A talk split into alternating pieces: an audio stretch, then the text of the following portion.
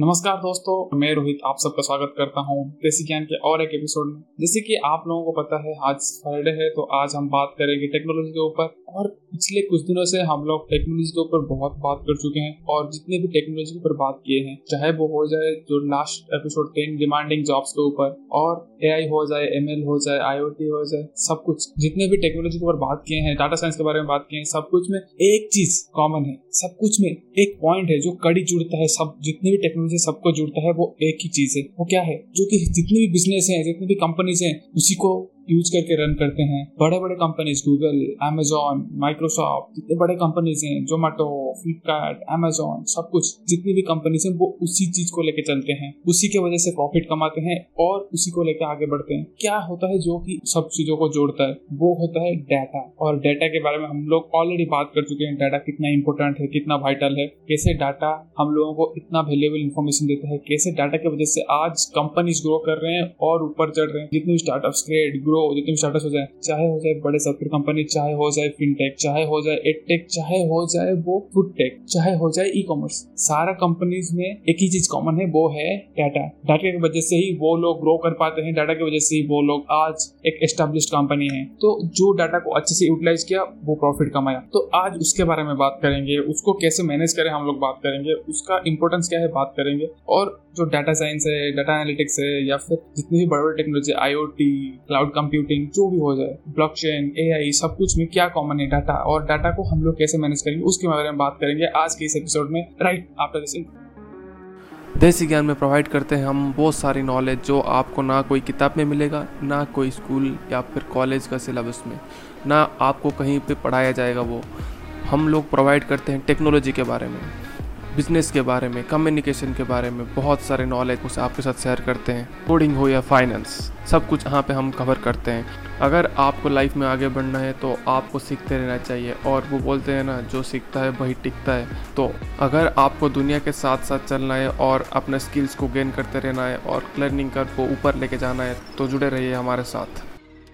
तो दोस्तों चलिए शुरू करते हैं। जैसे कि मैंने बोला कि आप चाहे कर ले कोई भी बिजनेस, चाहे वो हो एग्रीकल्चर या सॉफ्टवेयर, कोई भी बिजनेस आप कर लें, आपको डाटा की जरूरत है। प्रीवियस डाटा के हिसाब से आप बहुत कुछ कर सकते हैं, बहुत कुछ इंप्रूवमेंट कर सकते हैं, बहुत कुछ फायदा उठा सकते हैं, जो प्रीवियसली एक्सपेरिमेंट है उसका फायदा उठा सकते हैं। तो उसको करने के लिए आपको चाहिए डाटा, और डाटा आजकल बहुत इंपॉर्टेंट है। और आजकल इंटरनेट की वजह से डाटा का कोई कमी नहीं है, मतलब डाटा के अवेलेबिलिटी में कोई कमी नहीं है। अगर आपको डाटा चाहिए आपको कहीं से भी मिल जाएगा, क्योंकि इंटरनेट पर लोग आते हैं, फुटप्रिंट छोड़ के जाते हैं, और आप उनको कैप्चर करो और अपने हिसाब से मॉडिफाई, और आप उसको यूज बहुत कुछ कर सकते हो। सबसे इंपॉर्टेंट बात यहीं पे आता है, जो डाटा होता है आप स्टोर कहाँ पे करते हो एक डिवाइस में, और उसको मैनेज कैसे करते हो, वो सबसे इंपॉर्टेंट है। डाटा को कैप्चर करना, उसका मॉडिफिकेशन करना, सब कुछ होता है एक डिवाइस के अंदर, और डिवाइस के साथ कनेक्शन होता है डाटाबेस के थ्रू। तो हम लोग जो जितने भी डाटा को मैनेज करते हैं, उसको कलेक्ट करना, रिट्रीव करना, या फिर रीड करना, राइट करना, सब कुछ कैसे करते हैं, डाटाबेस मैनेजमेंट सिस्टम एक होता है उसके थ्रू। तो डाटाबेस मैनेजमेंट सिस्टम मतलब एक टेबल की तरह होता है या फिर एक फॉर्म की तरह होता है, जहाँ पे हम लोग डाटा को स्टोर करते हैं, एक डिवाइस में स्टोर करते हैं, बट उसको स्टोर करने का तरीका अलग अलग होता है। जैसे कि आप मान लीजिए अभी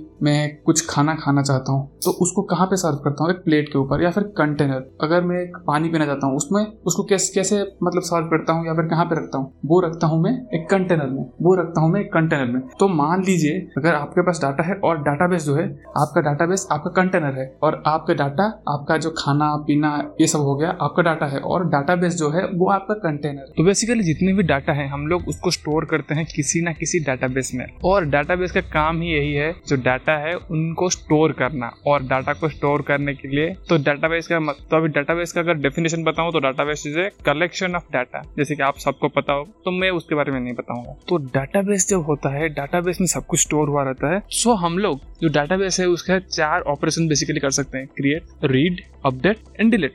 मतलब हम एक डाटाबेस क्रिएट कर सकते हैं और उसके अंदर डाटा डाल सकते हैं, या फिर उसमें से डाटा को रीड कर सकते हैं, और किसी टाइम पे अगर हमको ज़रूरत पड़ा तो हम लोग उसको डिलीट भी कर सकते हैं, क्योंकि बहुत दिन के बाद कुछ डाटा जो हम लोग यूज़ करते हैं वो इनवैलिड हो जाता है, उसको डिलीट करना पड़ता है ताकि वो स्पेस बच जाए, वो हार्डवेयर कम कंज्यूम हो और हार्डवेयर फ्री हो जाए, उस ताकि उस हार्डवेयर में हम लोग कुछ और चीज़ डाल सकें, क्योंकि जो इंफ्रास्ट्रक्चर होता है वो बहुत ही कॉस्टली। और एक होता है अपडेट।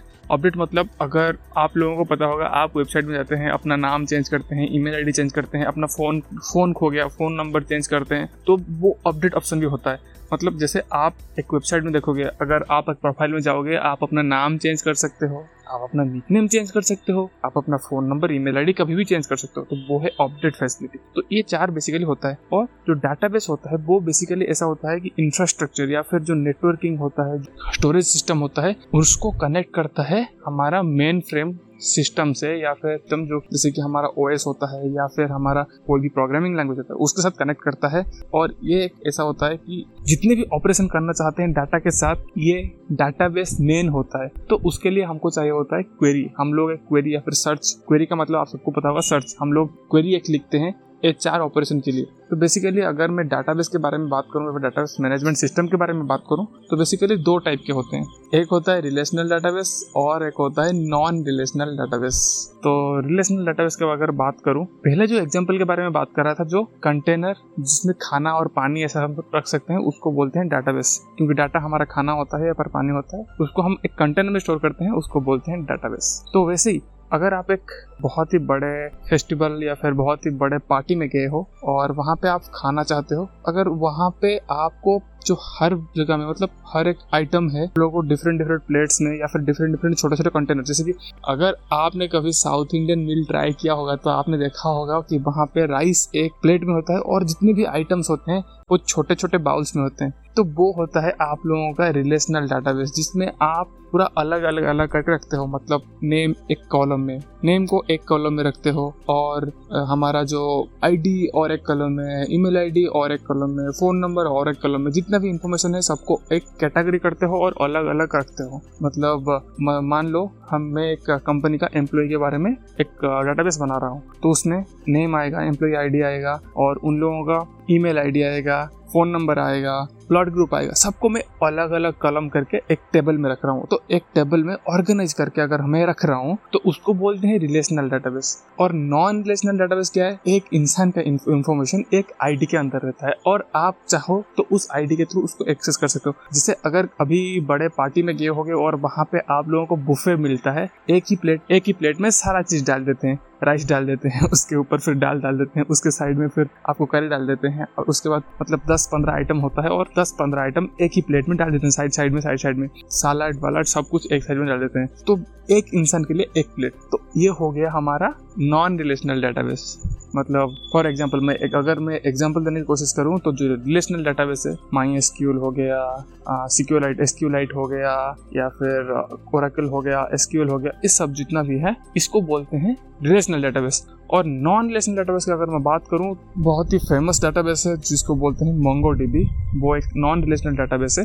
उसमें क्या होता है, एक इंसान के लिए या फिर एक यूजर के लिए एक आईडी जनरेट होता है और उस आईडी के अंदर उसका सारा इन्फॉर्मेशन, नाम, ईमेल आईडी सब कुछ रहता है और आप चाहो कभी भी उसको एक्सेस कर सकते हो उस आईडी के थ्रू। और यहाँ पे अगर आपको सर्च करना रहता है तो मतलब आपका जो क्वेरी होता है वो इतना लंबा नहीं रहता है, क्योंकि डायरेक्टली आईडी के थ्रू उसको फाइंड कर सकते हैं। बट जब आप SQL में क्वेरी लिखते हो तो आपको थोड़ा लंबा लगाना पड़ता है, क्योंकि वो थोड़ा टेक्निकल होता है। पहले आपको टेबल में ढूंढना है, टेबल के अंदर फिर जो कॉलम है उसका नाम देना है, उसके बाद उसके अंदर एक नाम को ढूंढना है। बट यहाँ पे आप लोग डायरेक्टली डॉट नोटेशन के साथ यूज कर सकते हैं, जैसे हम लोग जावा स्क्रिप्ट में यूज करते हैं। तो ऐसा नहीं है कि नॉन रिलेशनल डाटाबेस बहुत ही अच्छा है और रिलेशनल डाटाबेस जो कि ट्रेडिशनल डाटाबेस है वो इतना अच्छा नहीं है। दोनों का ही अपना ही फायदा है और दोनों का ही प्रोस एंड कॉन्स है। अगर मैं बात करूं तो रिलेशनल डेटाबेस में आप लोगों को एक्सेसिबिलिटी जल्दी मिलता है, बहुत ही फास्ट एक्सेसिबिलिटी है। बट जो डाटा है आप लोगों को रैंडम फॉर्मेट में मिलेगा। नॉर्मली हम लोग एक्सेल सीट या फिर वैसा मतलब पूरा एडिटेड फॉर्मेटेड डाटा को देखना पसंद करते हैं। बट आप लोगों को अगर नॉन रिलेशनल डाटाबेस यूज करना है तो आप लोगों को एडिटेड या फिर फॉर्मेटेड डाटा नहीं मिलेगा, वहाँ पर रैंडम डाटा मिलेगा, एक यूजर का पूरा डाटा मिलेगा बट रैंडम हिसाब से। और अगर आपको पूरा नीट एंड क्लीन फॉर्मेटेड और कैटेगराइज्ड डाटा चाहिए तो आप लोगों को SQL यूज़ करना पड़ेगा। या नॉन रिलेशनल डेटाबेस आते हुए भी बहुत सारे कंपनीज इसको प्रीफर करते हैं क्योंकि वो बहुत ही ऑर्गेनाइज्ड होते हैं। हाँ, अगर मैं बात करूँ क्या क्या प्रॉब्लम है हमारा जो स्ट्रक्चर्ड डेटाबेस या फिर SQL जो हम लोग बोलते हैं, उसमें प्रॉब्लम ये है कि उसमें जो कॉम्प्लेक्स डाटा टाइप्स है या फिर कॉम्प्लेक्स जब आ जाता है स्ट्रक्चर, तो उस टाइम पे हम लोगों को हैंडल करना थोड़ा डिफिकल्ट रहता है और उसमें एजिलिटी नहीं है। एजिलिटी का मतलब आप लोग अगर समझ गए होंगे कि अगर आप एक बार डेटाबेस का आर्किटेक्चर बना दिए उसके बाद जो मॉडिफिकेशन होता है उसमें बहुत ही डिफिकल्ट रहता है, क्योंकि आपको अगर टेबल में कुछ चेंजेस करना रहता है तो आपको पूरा आर्किटेक्चर चेंज करना पड़ेगा। वेयर इज आप लोग अगर यूज कर रहे हो नॉन रिलेशनल डेटाबेस तो वहां पे आप लोगों को इतना ज्यादा मुश्किलों का सामना नहीं करना पड़ेगा। आप लोग आराम से एक नया ऑब्जेक्ट या फिर नया इनपुट डाल सकते हैं, क्योंकि इसमें क्या होता है एक की फॉर्मेट में होता है। हम लोग यूज करते हैं जैसे कि नॉर्मली ऑब्जेक्ट फॉर्मेट में, हम लोग एक न्यू ऑब्जेक्ट बनाने के लिए हम लोगों को ज्यादा एफर्ट नहीं डालना पड़ता। नॉन रिलेशनल डेटाबेस है उसमें हम लोग कभी भी कहीं आराम से डाल सकते हैं एक नया इनपुट, बट वो प्रॉब्लम हम लोग रिलेशनल डेटाबेस और रिलेशनल डेटाबेस थोड़ा जो क्वेरी होता है लंबा होता है, कॉम्प्लेक्स क्वेरी के लिए आप लोगों को अच्छा सपोर्ट नहीं मिलता है। बट हाँ, जो हमारा नॉन रिलेशनल डेटाबेस है कम्युनिटी बहुत बड़ा कम्युनिटी है और आराम से आप लोग ओपन सोर्स कम्युनिटी है, वहाँ पे आप लोगों को आराम से बहुत ज़्यादा इनपुट मिल जाएगा और जो कॉम्प्लेक्स ऑपरेशन होता है वो बहुत ही आराम से हो जाता है क्योंकि इतना बड़ा क्वेरी नहीं होता है।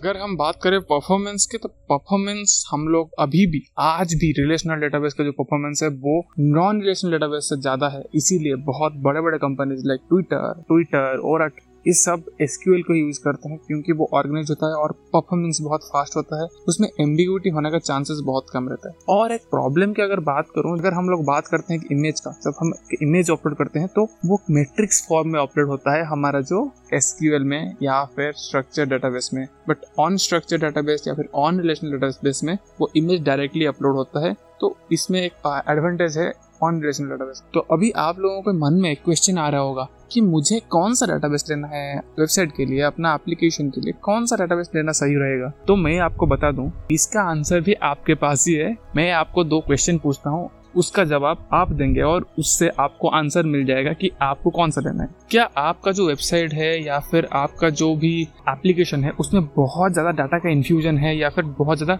डाटा को हैंडल करने की ज़रूरत है? अगर ज़रूरत है तो आप क्या करेंगे? हाँ, तो अगर आप लोगों को बहुत ज़्यादा डाटा का नीड है, डाटा की ज़रूरत है, तो आपका जो सेटअप है SQL सेटअप उसमें बहुत थोड़ा कॉम्प्लेक्स रहता है। वो जो बिल्ड करने का आप लोगों के पास टाइम कितना है, अगर टाइम आप लोगों के पास है और पैसा है इन्वेस्ट करने के लिए इनिशियली, तो आप लोग जरूर SQL के साथ जाएं क्योंकि लॉन्ग टर्म में ये आपको बेनिफिट देगा। क्योंकि लॉन्ग टर्म में आप लोगों को स्ट्रक्चर्ड या फिर कैटेगराइज डाटा चाहिए होगा क्योंकि अनस्ट्रक्चर्ड डाटा या फिर मेसी डाटा आप लोगों को पसंद नहीं होगा लॉन्ग टर्म में। बट अगर आप चाहते हैं कम टाइम में करने के लिए और आपको स्टार्टिंग में बहुत ज़्यादा इन्वेस्ट नहीं करना है, तो आप लोग जाइए जो नॉन रिलेशनल डेटाबेस है, वहाँ पे आप लोगों को डाटा थोड़ा अनस्ट्रक्चर्ड मिलेगा बट बहुत जल्दी हो जाएगा, आपका जो स्कीमा रेडी हो जाएगा बहुत जल्दी और आपको बहुत जल्दी आपका परफॉर्मेंस बहुत अच्छा रहेगा, प्लस आपका डाटाबेस अच्छे से काम कर पाएगा और जल्दी हो जाएगा पूरा स्ट्रक्चर बनना और इन्वेस्टमेंट बहुत कम रहेगा। और दूसरा क्वेश्चन, क्या आपका जो वेबसाइट है या फिर आपका जो एप्लीकेशन है उसको लाइव डाटा चाहिए होगा? अगर लाइव डाटा चाहिए, it is better to go for non relational database क्योंकि वहाँ पे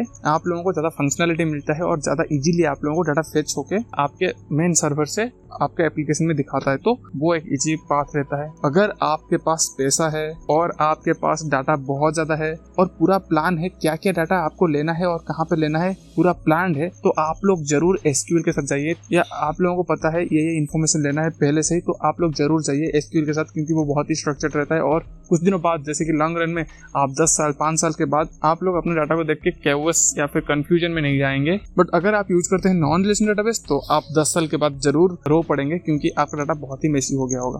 हाँ, बट एजिलिटी इसके साथ आता है। अगर आपको कुछ चेंजेस करना है तो ये बहुत ही आराम से और बहुत ही जल्दी कर सकते हैं नॉन रिलेशनल डेटाबेस में। SQL एक होता है, माइक्रोसॉफ्ट का SQL आता है, एक ओरेकल का SQL आता है और एक SQLite होता है। तीनों का प्रोज एंड कॉन्स है, मतलब ओरेकल थोड़ा ज़्यादा कॉम्प्लेक्स है और ज़्यादा प्राइस है उसका, बट उसमें सिक्योरिटी और फंक्शनलिटी ज़्यादा है। उसके हिसाब से आप लोग अगर माइक्रोसॉफ्ट का बात करते हैं तो उसमें भी जो प्राइसिंग लाइसेंस कॉस्ट है बहुत ही ज़्यादा है बट उसमें भी आप लोगों को अच्छा फंक्शनलिटी मिलता है। SQLite जो कि हम लोग नॉर्मली यूज़ करते हैं या फिर MySQL हम लोग नॉर्मली यूज़ करते हैं, जो भी डेवलपर होते हैं या फिर वो फ्री में आप लोग अवेलेबल होता है इसलिए यूज़ करते हैं।